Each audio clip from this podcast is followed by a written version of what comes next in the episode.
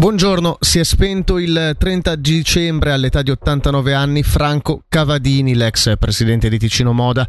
Guidò per 37 anni l'associazione fino al 2015 prima di cedere il testimone a Marina Masoni e fu anche vicepresidente della Camera di Commercio dell'Industria e dell'Artiginato dei Servizi del Canton Ticino.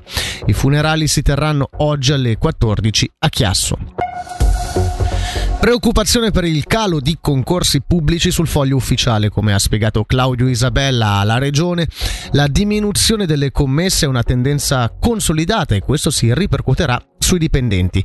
Il sindacalista di OCST si rivolge alla politica. Sono diminuite anche le commesse da parte del settore privato, ma qui agire è più difficile. Sul fronte pubblico invece questo è un dato sul tavolo della commissione paritetica e non lascia tranquilli. Accordo sui frontalieri, riforma AVS 21, l'ex Netflix e aumento dell'imposta sul valore aggiunto. Sono solo alcune delle novità legislative entrate in vigore con lo scoccare del 2024 per i dettagli. Alessia Bergamaschi.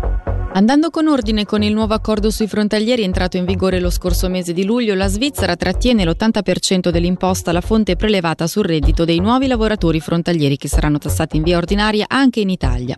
Inoltre i cittadini italiani impiegati in Svizzera potranno svolgere fino al 25% della loro mansione in telelavoro. Cambiamenti in vista anche per le assicurazioni sociali e l'imposta sul valore aggiunto, una prima parte della riforma VS 21 che prevede l'innalzamento dell'età pensionabile delle donne da 64 a 65 anni in più più tappe dal 2025 è entrata in vigore da ieri.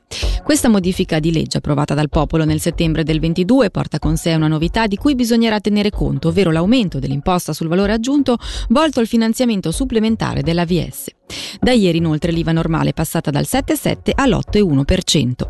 L'avvio di gennaio ha portato con sé anche l'entrata in vigore della Lex Netflix. In base alla nuova legge, le piattaforme online dovranno dunque versare ogni anno almeno il 4% del fatturato lordo per la produzione di pellicole made in Switzerland.